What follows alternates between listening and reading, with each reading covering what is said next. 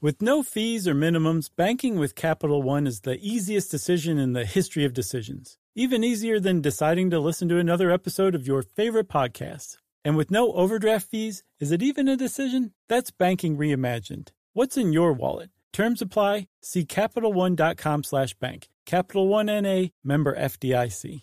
Life in our modern age comes at you pretty fast, which makes our time away especially valuable. When I take time to relax, I like to get far from my everyday life, immerse myself in natural beauty, and have unique experiences. But you don't have to leave the US to experience tropical rainforests and islands filled with adventure, warm culture, and national treasures. Visit Puerto Rico, an island with a vibrant spirit that will sweep you away. Because when you visit, you don't become part of the island, it becomes part of you. In Puerto Rico, you can forget where you came from and embrace where you are. Puerto Rico, where visits end but stories last forever. No passport required for U.S. citizens and permanent residents. Learn more and plan your trip at discoverpuertorico.com. Good morning, everyone. Happy Saturday. We're going to take you back in time this week to July 15th, 2014, the little episode that we like to call How Sushi Works. This is making me hungry just thinking about it, and I remember eating sushi for uh, probably like three or four days straight after we recorded this one. Uh, it's a good one because Josh and I are both big sushi fans, and it was really cool to learn the history and sort of the ins and outs of how sushi works. So here we go, everyone, with How Sushi Works.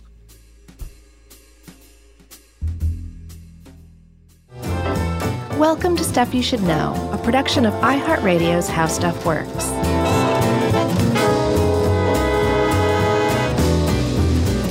Hey, and welcome to the podcast. I'm Josh Clark. With me, as always, is the dour Charles W. Chuck Bryant and Jerry, who's snortling over there, which is kind of like a like a laughing through your nose. Oh, yeah. What I thought dour, I thought that meant like I'm gloomy or something. Yeah, you seem a little gloomy today. Are you kidding? No. You think this smile is fake? yeah, that one is. Man, I wish I had a picture of that. We could put that on a t-shirt. Yeah. And then I could wear that t-shirt yeah. and then you could get a picture of me wearing that t-shirt and put that on a t-shirt and wear that t-shirt Yeah. and so on and so forth and we'd be like ryan gosling and um, Oh, yeah. Who did do that one? macaulay culkin right. Yep. that's I what get we to could do be Macaulay Culkin this time, though. this time Yeah. all right All right. Uh, you're always making me be ryan gosling I know. Who wants that? nobody How are you? i'm good man i gotta tell you so we're about to do sushi by the way This thing made me really hungry. oh my god Yeah. i want sushi so bad now and i have for days now yeah. just research. Remember the yawning episode? And people are like, "Oh, I listened to this and I yawn the entire time." Yeah. yeah. Well, prepare to want sushi, everybody. Even if you don't like sushi or never had sushi, I guarantee you, you will want sushi by the end of this, or we will give you your money back for this episode. That's right. So you've had sushi? Yeah. I mean, it's one. It's one of my favorite foods. I could live in Japan and eat sushi every day. Yes. I'm going to Japan next year, and I plan on eating sushi every day. I would have. I would not get sick of it. no, no, it'd be really tough to. Yeah. especially with the variety involved. Sure. You know, everybody thinks sushi is basically like um, a little bite of rice with a bunch of ingredients tucked in it. Yeah. Or on top of it. Yeah, or maybe it's like a little uh, little lump of rice with some Yeah. you know fish on it or something. There's a whole galaxy of sushi out there. Yeah. Especially when you go to Japan. I mean, just prepare to have your mind blown. I mean, you've had it before, but Yeah. my buddy Jason lives over there, and it's like it's not like Sushi Avenue here in Decatur, Georgia. Does he ever mail you sushi? No. Yeah, it probably wouldn't stay very well. Um, Nah. But if you figured out a way to stick it into one of those live organ courier things, Ugh. it'd be great. Uh, I don't think so. Uh, well, you know, if you eat raw sushi here, it, with the exception of tuna, Yeah. and by here I mean the United States, um, it's not fresh. It's been frozen by law, Yeah. except for tuna. And I couldn't find out why tuna was the only exception. But all fish that's intended to be served raw has to be frozen. Flash frozen's fine. And then, of course, thawed back out, but it, it can't just be from the ocean to your plate. Yeah, and uh, before the pedantic ones among you start emailing, Josh said sushi when he was talking about raw fish. and in fact, sushi is rice, and that is sashimi. True. Thank you. Uh, I'm but- using the colloquial. exactly. Version. When people say, "Hey, let's go out for sushi," it's like a uh, uh, a genre of food. Like, hey, let's go out for Italian, Right. And you don't go, and they say actually that's a Sicilian item of food you're eating, not If- Italian. Yeah. If this is ringing true to you and it's reminding you of yourself, take a take you need to do some personality changes. if this is your friend, then you should surround yourself with higher quality people than that. Yeah, well, I mean, go out for sushi. That means you can have miso soup, and that means going out for sushi. And you can have uh, Yeah. like uh, edamame and a seaweed salad, and that's all part of the experience. Yeah. that's going out for sushi. Yes. In this country, it basically is shorthand for Japanese. You're going out for Japanese. eh, yeah, sort of, but you, you Not hibachi. no. Hibachi is not Japanese. It's strictly Is that Mm. Korean? Iraqi Aoki American Oh, is it? Yes. I mean, they do have hibachi grills and stuff like that, but the Yeah. experience, the Benihana version, Yeah. totally American invention. I've never been to one of those places. Oh, yeah. I mean, it's like uh, there's a guy like chopping and cooking and going, Oh, yeah. hey, and like tossing I mean, stuff I've into seen his it hat happen, and but everything. just never been. yeah. All right. So, Chuck, Yeah, thank you for pointing out the sushi thing because I am going to do that a lot. yeah. And we should say, when if you are specifically talking about sushi in Japan, you're talking about um, vinegared rice. Yes. Is roughly what the word means. Yeah, medium or short grain vinegar rice. the stuff that's on top, um, the neta, which Yeah. is a fish seafood topping that you put on sushi, Yeah. is actually that raw fish is called sashimi, like you said. Yeah, and you can eat that by itself as well. If it's fried stuff, it's called tempura. Yeah. Different types of sushi have different kinds of names, but um, let's get into this, shall we? Uh, let's let's talk about the history because this whole thing didn't even start in Japan. Yeah, it's pretty interesting. Uh, I mean, if you look at sushi, there's a lot of folklore surrounding it, um, a lot of mysterious origins. Um, one of the old wives' tales uh, from Japan. Is that funny? It just appeared out of nowhere one day, mysteriously. Uh, no, it just means they can't I pinpoint it. know. I'm just teasing. You're joshing.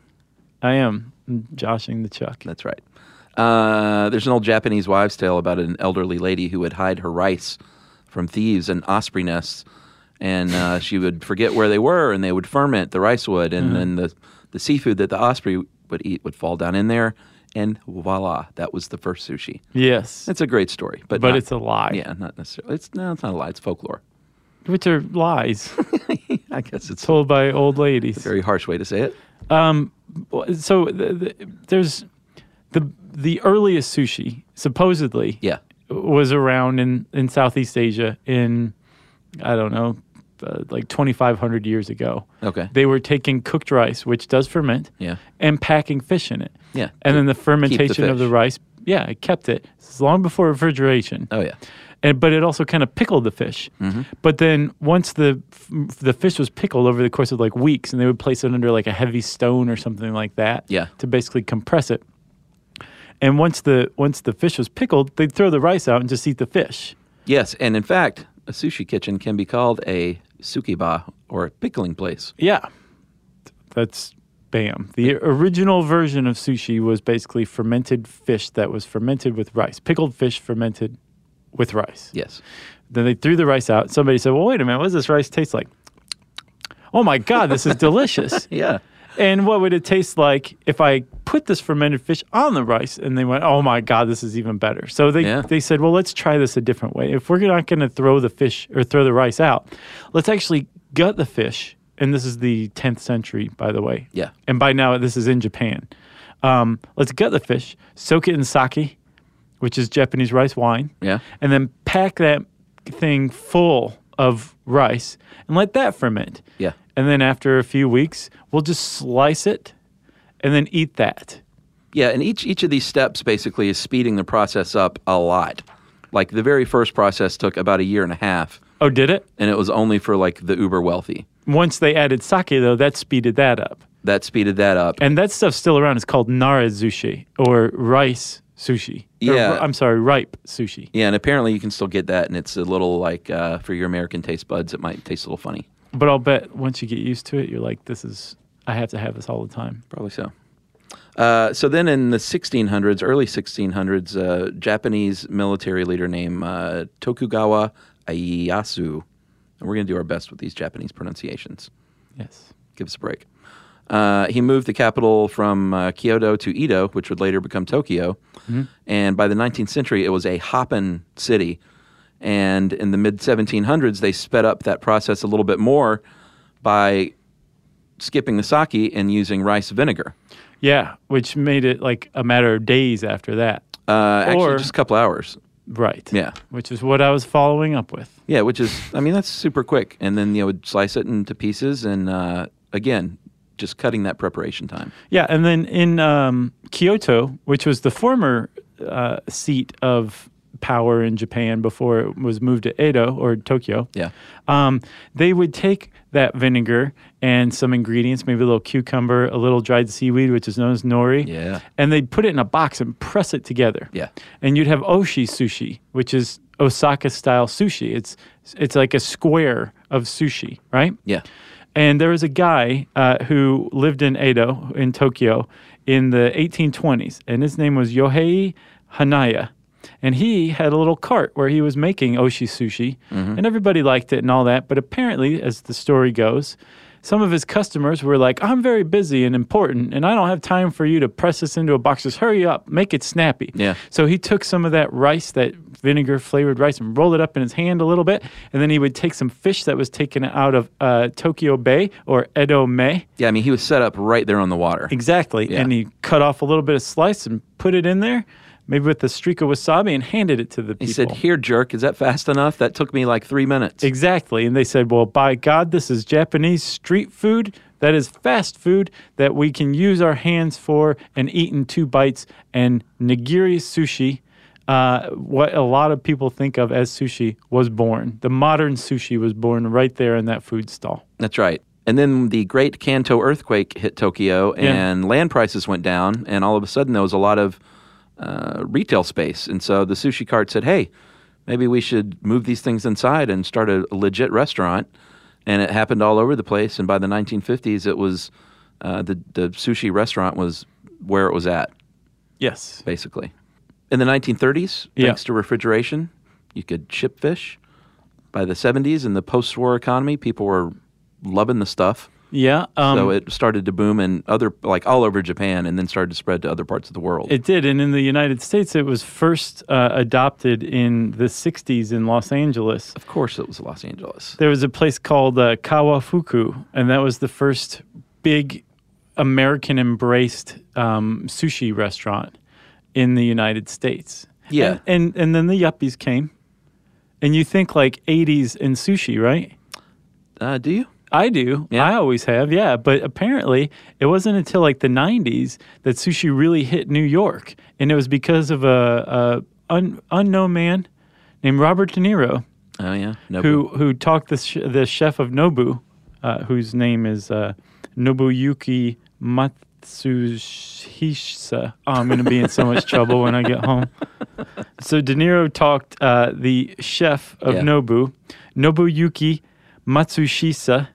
I think that's it. Yeah. It's really close, if not, to open Nobu, which was already an LA icon in New York in 94. So Yeah. apparently, sushi didn't hit New York big time until the 90s, even though I think of it as like total American psycho fodder. Yeah, I mean, it was around. I think it probably the explosion didn't hit. I mean, it, it, it was very much a California thing. Um, that first restaurant was in Little Tokyo in L.A., and then in the '70s they opened one in uh, Hollywood called Osho in 1970, and that was, you know, the fir- that was when the celebrities started going, and they was like, oh, my god, this is so exotic and delicious, and And I could eat it every day. yeah, And um, something really, really big happened in 1973. Um, there was a place in Los Angeles, uh, and there was a su- sushi chef there. His name was Manashita. And Manashita created an inside out roll, a maki, which is maki sushi, is a hand roll. Or no, it's a roll that you use a bamboo mat for. We'll get into it. so was it inside out or regular? Inside out maki roll Okay, uh, with avocado, crab. and cucumber, That's right. yes, Okay, and he made the California roll, and that became the entree. Like that's the gateway drug to sushi for a lot of Americans. yeah, because it doesn't have the raw fish in there. If you're creeped out by that, it's Yeah. it, you can start on the California roll and be like, oh, this is just sort of like a salad. All right, and then once you go and eat California rolls enough times, you're like, well, Yeah. maybe I will try a bite of that. And, and once you do, you're never going back. Yeah. It's like I could still eat a, can- a California roll, like a, a bite of it or something like that. But I'm more like that's a waste of sushi. Like I want, I want Yeah. good nigiri or Yeah, if I've got that, I'll put that six dollars towards something else. In the meal, exactly for sure. Yeah. Uh, but I'll make a California roll at home because it's uh, Oh, you make them at home? yeah. Nice. And uh, well, we'll get we'll get to all that. So Chuck, that's the history of sushi up to right now. Now, Yeah, but uh, let's let's talk about fish in a second. Let's take a message break first. Stuff you should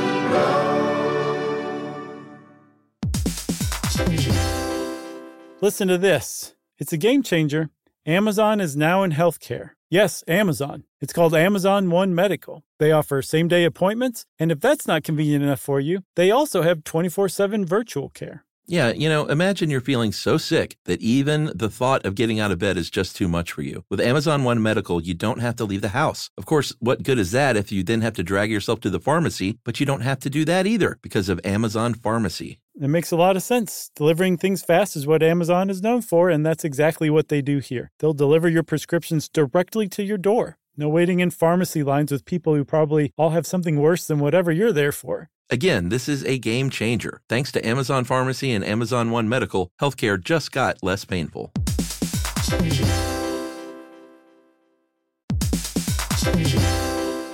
Hey, everybody, it's time to talk about Squarespace. Squarespace has absolutely everything you could possibly need to build whatever website you're trying to. You can host video content and organize your entire video library, plus showcase it on beautiful video pages. You can use analytics to grow your business and learn where your site visits and sales are coming from. What else, Chuck? Well, buddy, if you got merch, then you can sell it on Squarespace. You can easily sell custom merch and create a passive income stream that engages your audience and scales your brand. Design your products, and production, inventory, and shipping are all handled for you, saving you time and money. Yeah, and if your business is appointment based, you can accept appointments on your Squarespace website. You can offer online or in person private sessions, workshops, and group classes. And Squarespace provides everything you need to manage your schedule, accept secure payments, and send automatic reminders, all on a beautifully showcased site. So just go to squarespace.com slash stuff and you're going to get a free trial. And when you're ready to launch, use our offer code stuff to save 10% off your first purchase of a website or domain.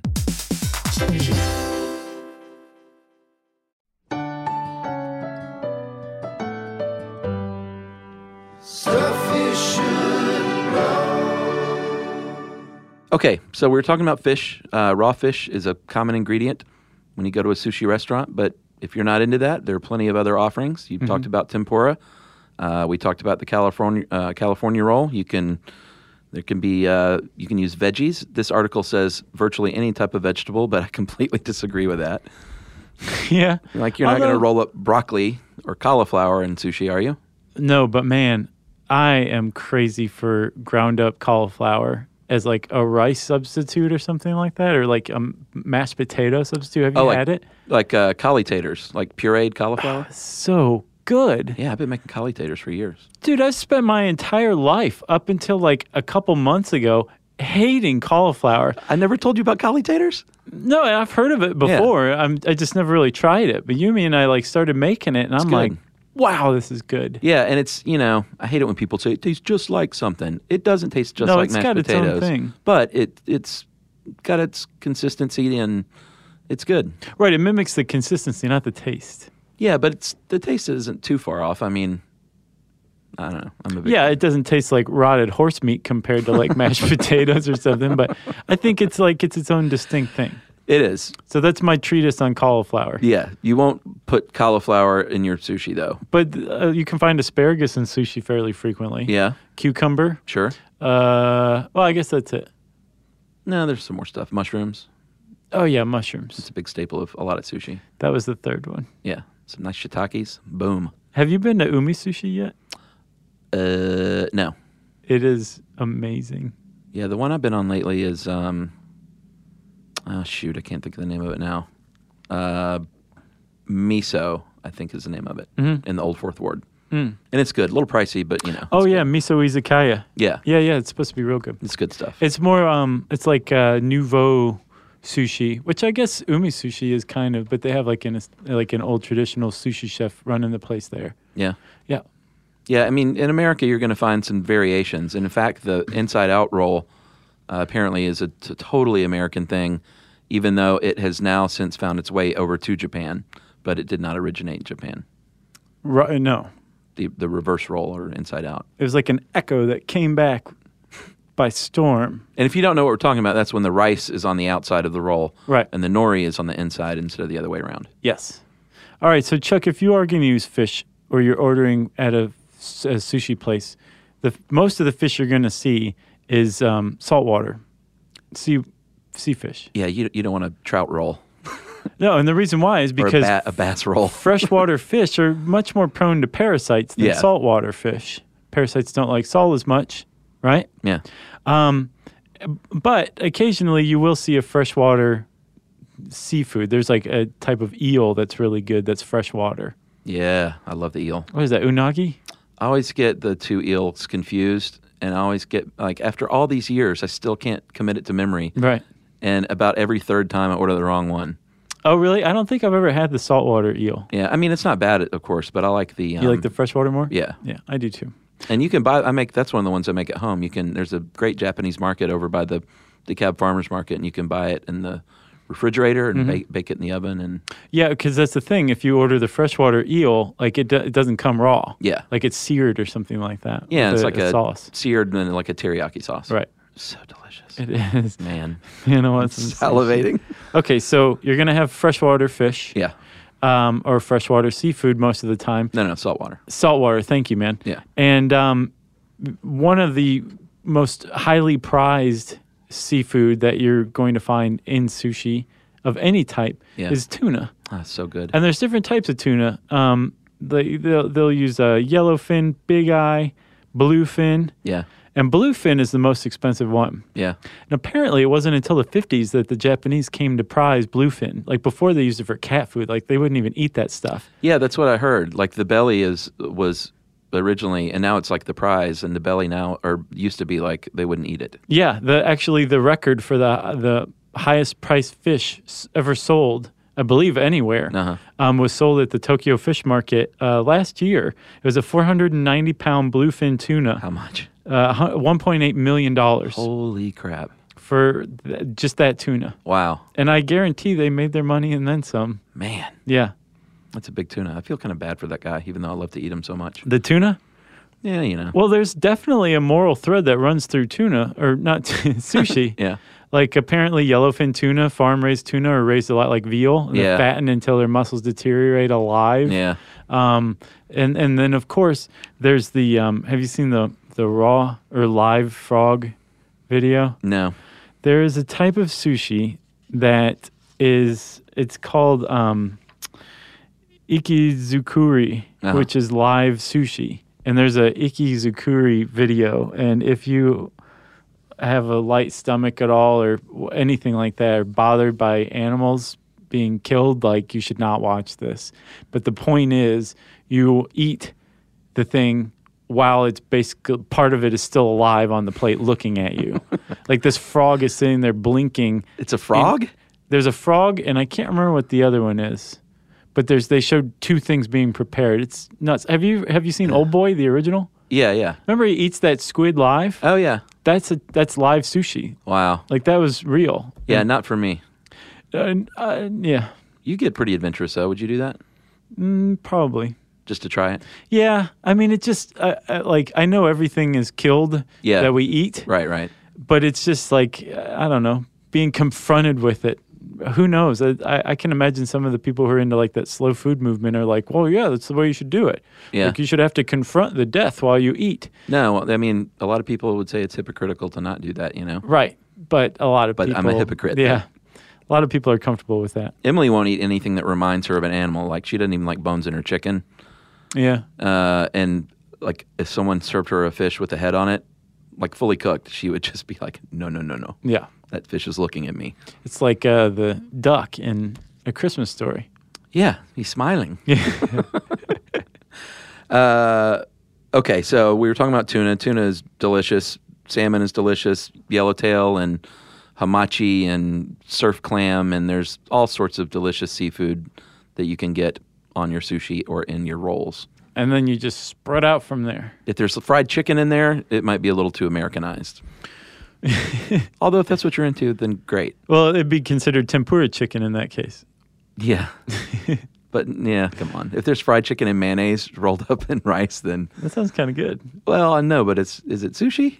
Well, Or is it I Kenny think- Rogers Roasters? I feel, I feel like there's been kind of, you know, there's definitely a traditional thread of sushi, right? yeah, I don't mind mixing it up a little bit. And there's like traditional preparations and then there's traditional ingredients. Yeah. But then it's like you said, you know, in, in the 70s when the California roll was made here in America, Yeah. it was sent back. And now you can get a California roll pretty much anywhere in Japan. Yeah. And it's expanded from there. So I think, yeah, I think sushi's kind of this evolving thing. I've seen cereals added. Have you seen that? Like No. corn flakes or rice krispies on top. Uh, Yeah, I'm not into that either. for crunch Yeah, or or s- or squirting a bunch of sauce on top. I'm not a big fan of that either. Yeah, well, that's another thing that we'll talk about when we talk about how to eat sushi. But really, i there's a lot of sushi that's prepared that you're not supposed to do anything to except eat. Yeah, true. So I guess we should finish the what can be in sushi thing by mentioning uh, roe and tamago. Roe is the, the fish eggs, mm-hmm. like uh, the little delicious uh, orange. It's almost like caviar. Yeah, and there can be little tiny ones and larger ones. Uh, I'm sure there's a difference in the name. Do you know? I didn't look that up. No. Jerry's nodding. Is there a difference in the name? I'm sure it- it's not necessarily by size, but probably by fish. yeah. Yeah. Mm. I think the smelt roe is the smaller. I think so. Yeah, the little little tiny beads. Yeah, and that's usually added uh, with a roll or on top of something. And the other Right. larger ones, a lot of times that's just wrapped in the nori, and that's all you're eating. Yeah, or there's just like one on top of the thing. Oh yeah, like a little bead Uh huh. for presentation. Yeah, and I once ate a um, quail egg on top of of Quail eggs le- yesterday yes, for lunch. this was raw. oh okay. I didn't realize it was going to be raw. I ate it anyway Yeah. because, like you said, I'm adventurous. But man, I was like, I'm never ordering that again. Was it not good? N- no, I, I'm not too big on raw eggs, Yeah. um, except strangely in like a tataki or a um, carpaccio or something like that. Yeah. Yeah, I, I, that's weird. I guess, uh, I guess I'll just have to keep ordering it then, whether I like it or not. All right. Tamago is egg in sushi, but it is uh, cooked, and it's like it's an it's an omelet. It's it's, it's made by adding little layers of egg. Uh, I've seen some people like bake it in a pan. Is probably the shortcut method. There's probably a more traditional method, but um, It's almost like a because it's sweet ish omelet. It's almost like a dessert sushi. Yeah, and that's it's like an inch thick in a slice, and you put it on uh, some sushi rice with a little band of nori tied around it, and that's delicious as well. Tamago, Af- avocado, is that how Yeah. you say it? avocado. Uh, that is very popular, and that means tuna of the land in Japan. Yeah, that's their their word for avocado means tuna of the land. It's pretty cool. Yeah. And avocado is like a delicious. great addition to anything. Yeah, I agree, and very good for you too. It really is. The good fat. yes. Yeah. Good for your heart and your brain. Um, what else goes along with sushi? The soy sauce, the shoyu. Yeah, it's a type of soy sauce. And like you can you can dip your sushi in soy sauce if you prefer, but you're supposed to use it very sparingly. Yeah, and supposedly you're not supposed to dip the rice either. No. I Well, I drown it. I'm just you want to talk about how to eat sushi the proper way? uh, sure. Okay. I don't do it.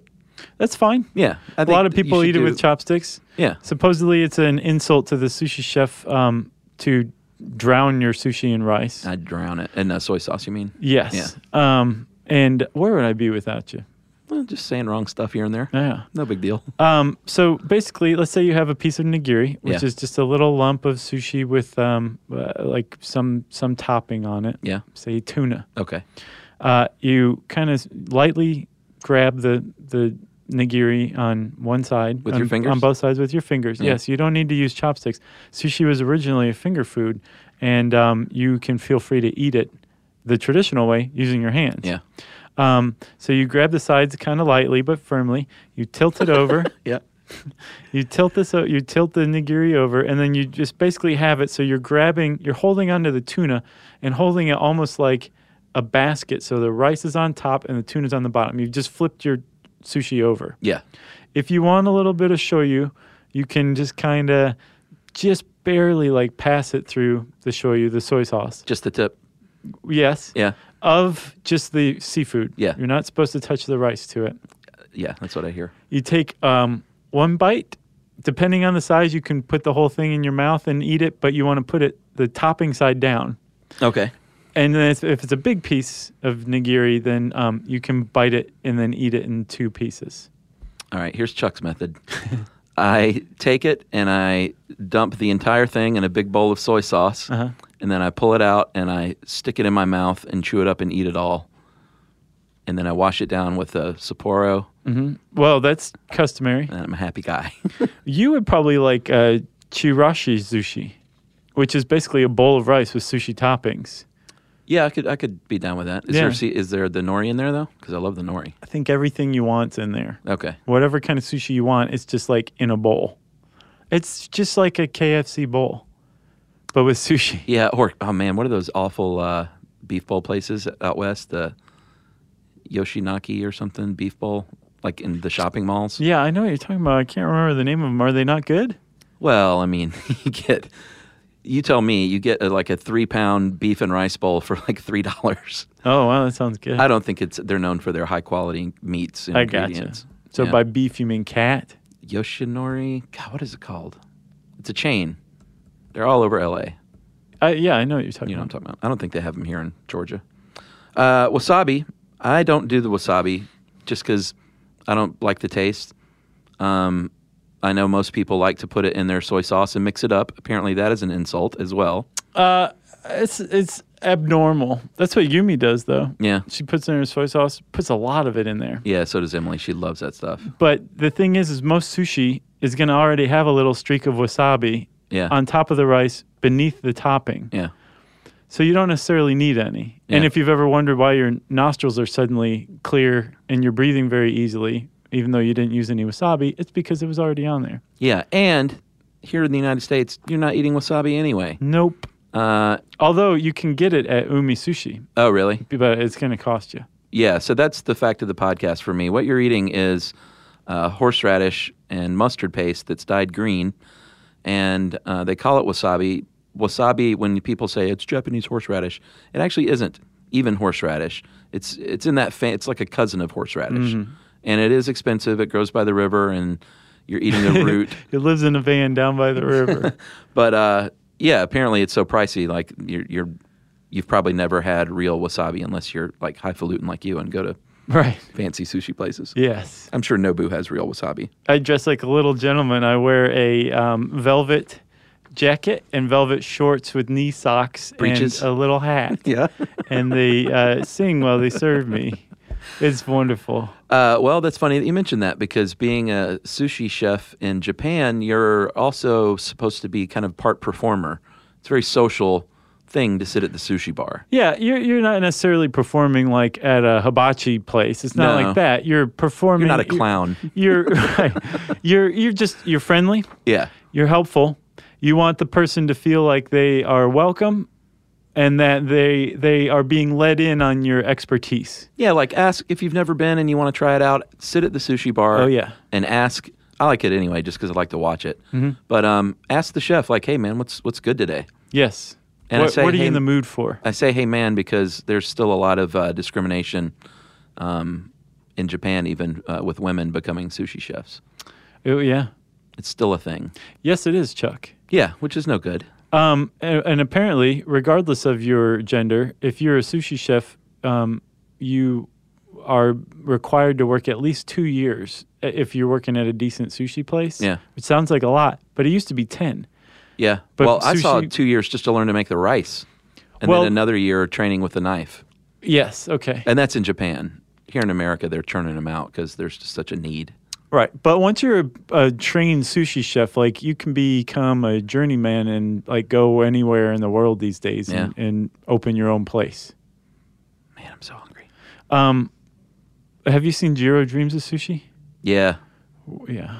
Yeah, that's highly recommended. I think that's streaming on Netflix too. Is it? Um, and you recommended that, I think, to me for the first time. Yeah, we went and saw it in the theaters. It was good. Yeah, it was really good. I mean, this it's uh, Talk about wanting sushi. yeah, and you don't even have to like sushi if you just appreciate art and craftsmanship and being the best at something, you should rent that movie. and family too. It's cute. Yeah. Like his, it's the the man and his two sons. I think Jiro's been making sushi for like seventy years or something like that. Yeah.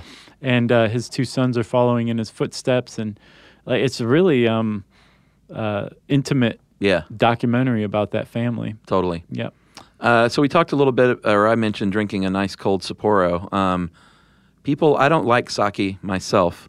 Um, I just don't dig the rice wine, but that is a big thing for a lot of people when they go out to eat sushi is to drink sake. But apparently, uh, because it is rice based and that your sushi is rice based, it doesn't complement one another. So you technically shouldn't be drinking sake as you eat the sushi. I think it's a lot like putting wasabi in the soy sauce. What, It's like just kin- do what you want? Yeah. Of- Well, all this stuff is, of course. As long as you're not insulting the sushi chef Yeah. overtly. Yeah. And calling him things like sensei and stuff like that, really buttering him up. I think you're doing okay. Do people do that? I'm sure they do. Uh, I haven't yet, but I- it's probably a good idea. All right. Um, they recommend like green tea, uh, light beer, even water. But again, drink whatever you want. But if you're drinking sake, supposedly you're not supposed to pour your own. You're supposed to pour your buddies, and then they pour yours. Yeah, And this is if you're going, you know, if you want to be traditional. sure. But it makes sake for sharing by definition, by that um, one more. Oh yeah, Yeah, like if you can't pour your own sake, you're up the creek if you're just drinking it by yourself. What are you going to ask, like a stranger? sure. Make a buddy. Make a new friend. Not in Japan. No. All right, we're going to talk a little bit about how to make sushi right after this message break. Stuff you should know. Listen to this. It's a game changer. Amazon is now in healthcare. Yes, Amazon. It's called Amazon One Medical. They offer same day appointments, and if that's not convenient enough for you, they also have 24 7 virtual care. Yeah, you know, imagine you're feeling so sick that even the thought of getting out of bed is just too much for you. With Amazon One Medical, you don't have to leave the house. Of course, what good is that if you then have to drag yourself to the pharmacy, but you don't have to do that either because of Amazon Pharmacy. It makes a lot of sense. Delivering things fast is what Amazon is known for, and that's exactly what they do here. They'll deliver your prescriptions directly to your door. No waiting in pharmacy lines with people who probably all have something worse than whatever you're there for. Again, this is a game changer. Thanks to Amazon Pharmacy and Amazon One Medical, healthcare just got less painful.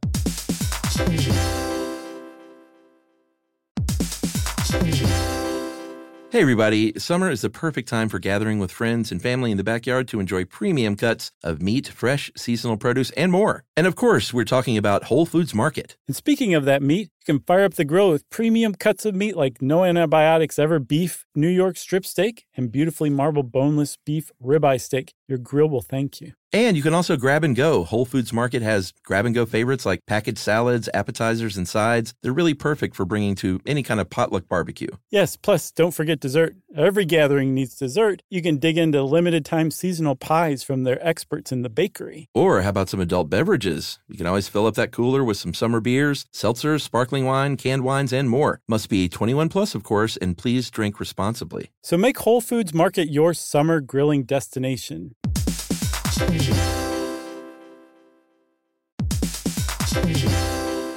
Stuff You Should Know is brought to you by our friends at Sierra Nevada Brewing Company, where trailblazing runs in the family. That's right, from introducing a generation to the glory of hops with their iconic pale ale to taking hazy IPAs nationwide with Hazy Little Thing, one of my favorite beers. It's an adventurous spirit that you can taste in every sip. Yeah, what started in a homebrew shop is now one of America's top craft breweries, known for leading the industry in sustainability. And Sierra Nevada is still family owned, with a passion for innovation and doing things right. So find your next favorite beer wherever fine beverages are sold, from the original and always boldly hoppy pale ale to the juicy fruit forward hazy little thing. With new brews for every season, there's always something to discover. Sierra Nevada Brewing Company, still family owned, operated, and argued over. Visit sierranevada.com today to taste the difference.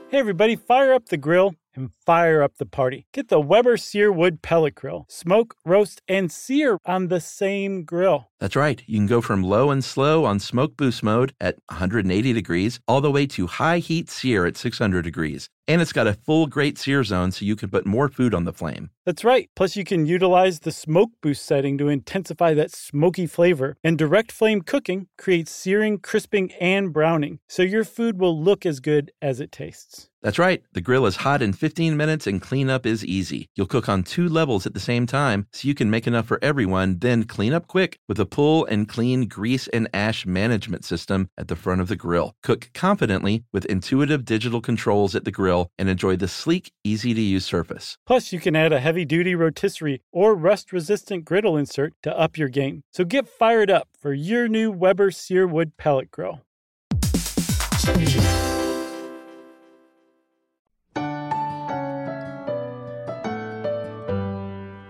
Stuff you should know. All right, so you've never made sushi? I'm surprised you guys haven't tried it. I've never made sushi, no. Well, I have. I haven't done it in a while. But you can get your nori sheets in grocery stores. I eat that stuff like a snack. Yeah, of It's course. good. Uh, you can find your little crab sticks and cucumber, and where it gets a little tricky is um, is the fish itself. Like, if you live in a big city, there's probably a place where you can get sushi grade fish. If you live out in the sticks, you may have a harder time, um, but you definitely want to get sushi or sashimi grade fish, um, and ask if it is sashimi grade. Um, like we said, no freshwater. You don't want a trout roll. No, and you want it to be nice and vibrant in color. Yeah, You don't want there to be any weird, like dark or soft spots no. that's rot Yeah, the tuna should be like really bright red. Mm-hmm. or pink, Yeah. like dark pink. Yeah. I mean, you can, if you know how to spot it, you know the difference. Like if you get a little practice. Yeah, and if you're not like Emily and you're buying the whole fish, Yeah. you want the eyes to be like not sunken in. You want them to be like still just kind of popping out, like, oh my Yeah. gosh, I'm, I can't believe this is happening kind of eyes. You know? Yeah. You, it shouldn't smell too fishy either. If it smells super fishy, that means it's probably not super fresh. Right. But once you have your fish and you've bought your nori, you want to buy your rice. That's the first key ingredient you need to master. And like we said, in Japan, they spend two years learning how to make the rice properly. Mm-hmm. So don't beat yourself up if it doesn't go well at first. No, um, but the the su- the rice you're making, you want to start with sushi rice, which is a um, short or medium grain rice. And if you go to the store to buy rice, like you go to a um, Asian food market or something like that, Yeah. they're gonna have rice that says sushi rice, Yeah. and, it's gonna come out like like you want it. It's Yeah. not gonna be clumpy. It's not gonna be like mushy. It's gonna be nice and sticky white rice. Well, if you make it right, right. you can mess it up pretty bad. I've learned. Well, sure. Um, I use Calrose. That's something here in the United States you can look for. That's good stuff. Yeah, it's a real popular. I think that started in California. Or um, what's another one? The one we eat all the time is I think um, oh, it's like nishi, I believe. Is that like the the brand? the name? brand. Yeah, Calrose is a variety, so it may be a Calrose still. Oh, it's not a brand. I thought it was a brand. Nah, it's a rice variety. I Me- gotcha. medium range. Uh, medium range. Medium grain. Me too. So the key here, when you're making the rice, there's a lot of keys, but the first big key is you don't just throw it in a pot and cook it. You have to rinse it. And uh, what I do, what my f- friend John, uh, you know, Chef John, he um, he taught me to just put the rice, the dry, uh, uncooked rice, in a pot, and start just a cold water, uh, like a slow cold water um, run, and just let it go, like walk away. And the rice will kind of stay at the bottom, and the water will just kind of overflow, but it'll that continuous water movement, and it's a little bit wasteful, you know, if you don't like to leave your sink running Right. or your water running. But Right. um, what you want to do is just rinse the rice until the water is almost clear, um, and you'll see it. It's real, real cloudy and kind of grainy, and as you keep washing it, uh, it'll clear up. And you want to do it with your hands and be gentle with it. You don't want to mash it up. Uh, don't use a strainer because that can beat up the rice pretty bad. just treat it, treat it respectfully, and sort of wash it with your hands until the water's clear. Right. So that's step one. Then you got to soak it for an additional half an hour in cold water. Okay. Just walk away and leave it there. Okay. Then you're going to add. Uh, Wait. A half hour has elapsed. okay, we should just sit here for a half hour.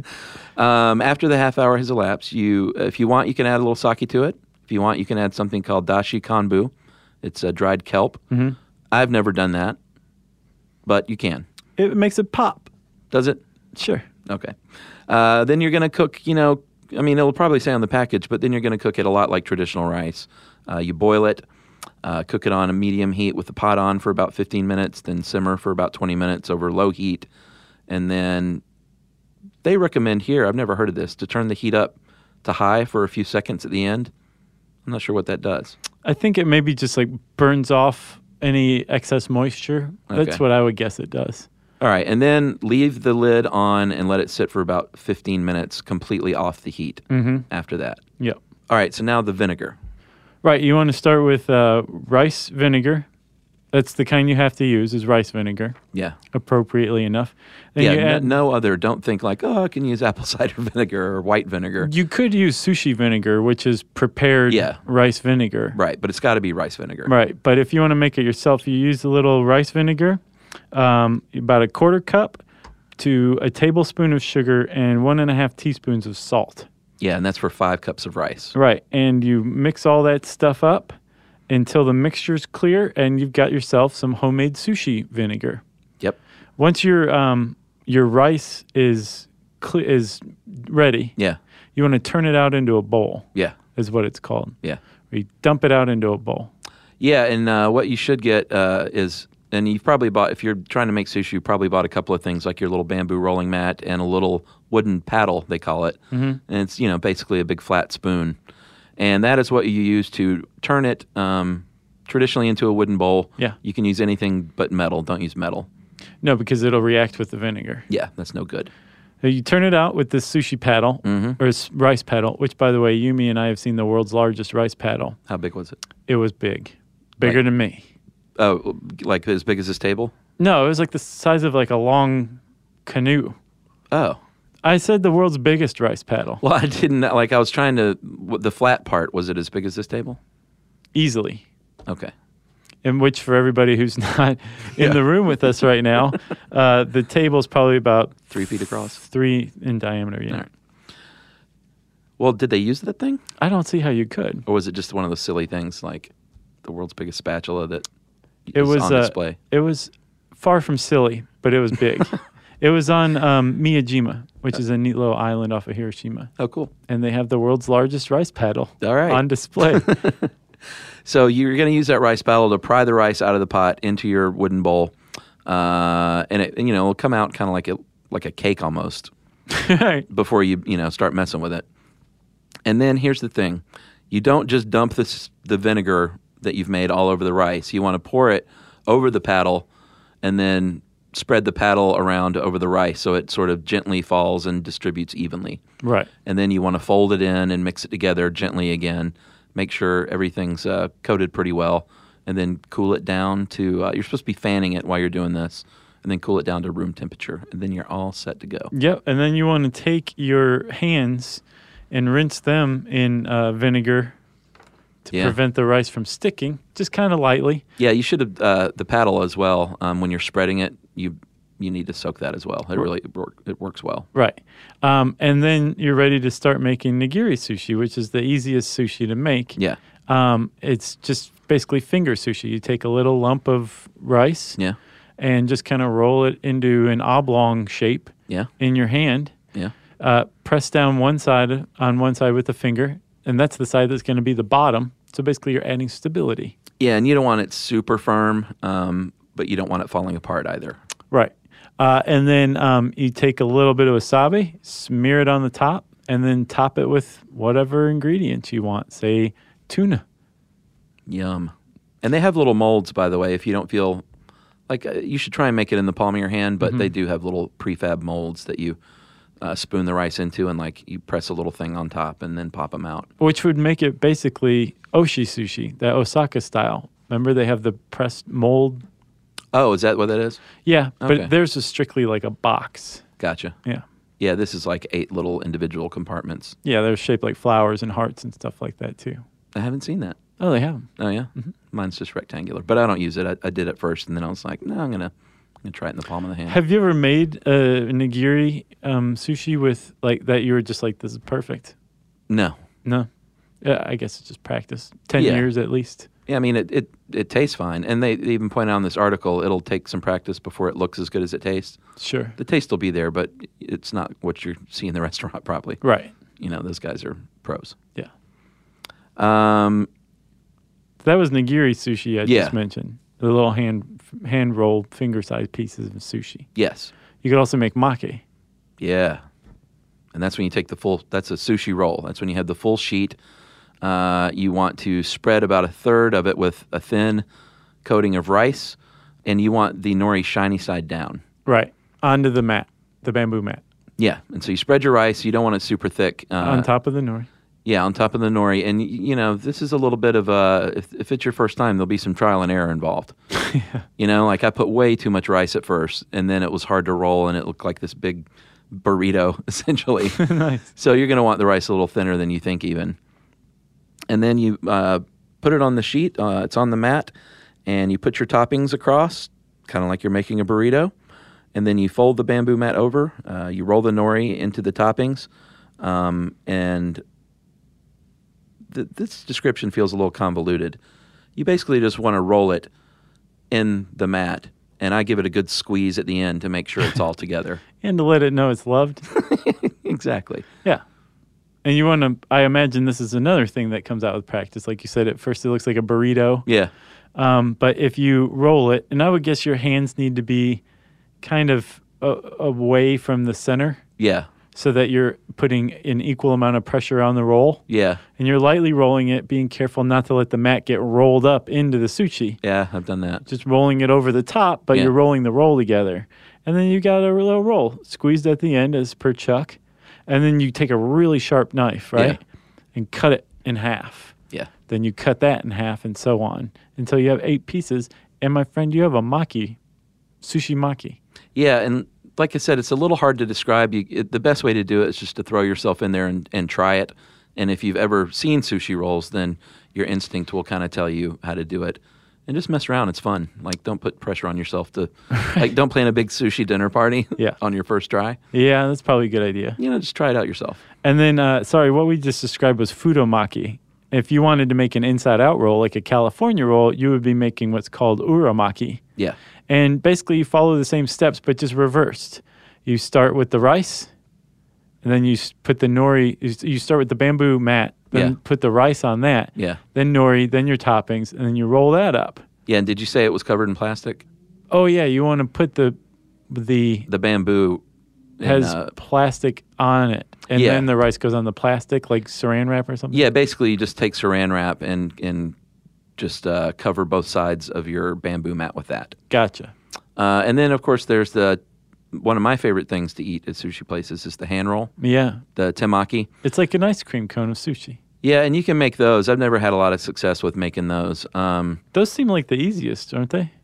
not for me. I never got it to come out right. Gotcha. But you make it in your hand. That's why it's called a hand roll. You hold the nori and you spread the rice on one end, cover about a third of it, and then you put your uh, toppings diagonally. You're going to fold your bottom corner up over the toppings and then roll it in the same direction. And just picture a waffle cone, and that's what you're trying to emulate. Yeah. and stick some soft shell crab in that mug and chow down. Nice. Man, I want some sushi so bad. Do you like soft shell crab? You ever had that? Uh, I don't think so. I like crab. I mean, that's when it's the whole crab is just fried, shell and all. Oh no, I've not had that. Yeah, it's good. In fact, when I was in D.C., I went to uh, uh, a little far- that farmers market at Eighth and I, that I was telling you about, Yeah. and they had um, this place that was selling like crab cakes and uh, soft shell crab Nice. sandwiches. So good. Is it crab season now? I don't know. It was crab season that day Nice. for me. Uh, I got one more thing. Oh, okay. uh, from the book The Story of Sushi by Trevor Corson. Mm-hmm. Just some surprising sushi facts. oh yeah. I think most of these we actually covered. Uh, they said in Japan they eat miso uh, at the end of the meal to aid digestion instead Mm-hmm. of an appetizer. The soup. Yeah, I never knew that. I like the miso soup though. Yeah, it's good stuff. Um, and it says American chefs have probably never eaten a proper nigiri because sushi chefs pack it too tightly on purpose because Americans like it that way. Apparently, it's looser in Japan. It's not enough rice. Have you ever? Uh, did you experience that? Was it looser in Japan? I've had it looser here. Oh yeah, at, Yeah. Mm-hmm. like the nice places. I mean, you can you can tell this by look. It's not. You would never point to it and be like, "That's a dense lump of rice." Right. Like you can see like a few of the individual grain. You can see the detail in the rice a little more. You can find it here. Yeah. Yeah. Uh, and his final little fact, s- he said that uh, the knives used by sushi chefs are direct descendants of samurai swords. AKA katana. Did not know that. I didn't know that either. There's one more fact in there I thought was interesting. 80% of all of the bluefin tuna caught in the world is used for sushi. Oh, really? Yes. And the other is grilled rare and put don't on know. a salad. I don't know what they do with the other 20%. you can If it's grill going for tuna. $2 million per. Man, that's a lot per pound. Yeah.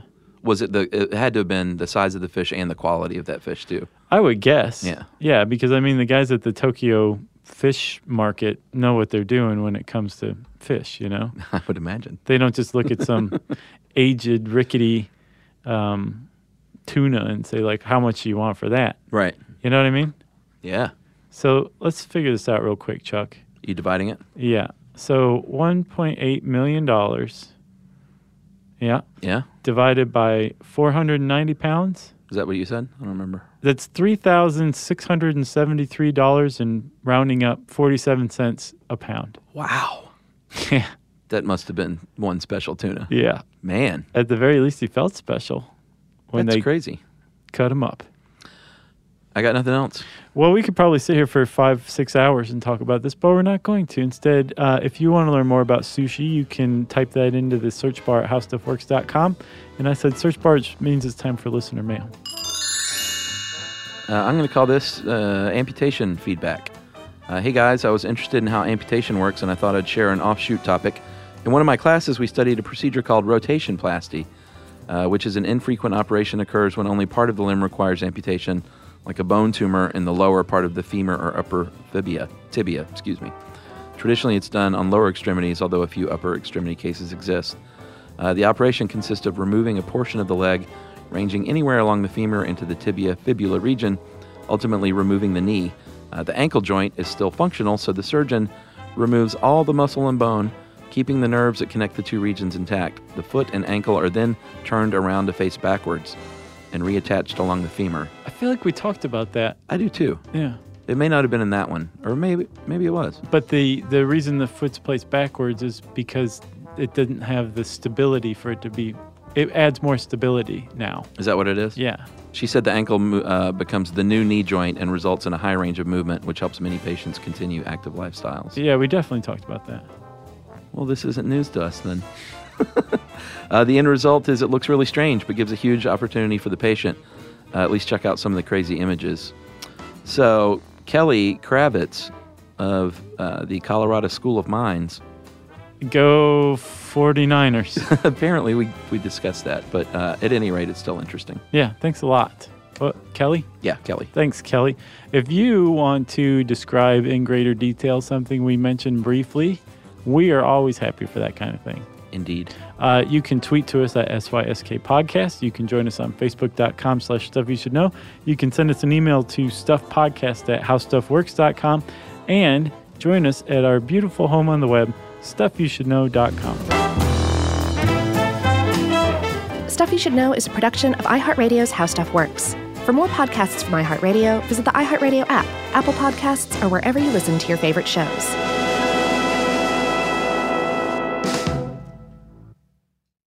Hey, if you haven't heard of Visible, well, now you have. They're the wireless carrier that's making wireless visible. It's in the name. Switch to Visible, the wireless company that makes wireless visible. Get a one line plan with unlimited 5G data powered by Verizon as low as $25 a month every month, taxes and fees included. Use promo code STUFF20 to receive $20 off your first month for listening to this podcast. Switch now at visible.com. For data management practices and additional terms, visit visible.com. The visible monthly rate is $25 per month. Hey friends, when someone says Amazon, do you think healthcare? Well, maybe you should. Amazon One Medical offers same day appointments, and if somehow that's still not convenient enough, they have 24 7 virtual care. Not only that, there's also Amazon Pharmacy, so after your virtual care appointment, Amazon will deliver your prescriptions directly to your door. No waiting in line with people who are sick with who knows what. It's a new era of healthcare. Thanks to Amazon Pharmacy and Amazon One Medical, healthcare just got less painful.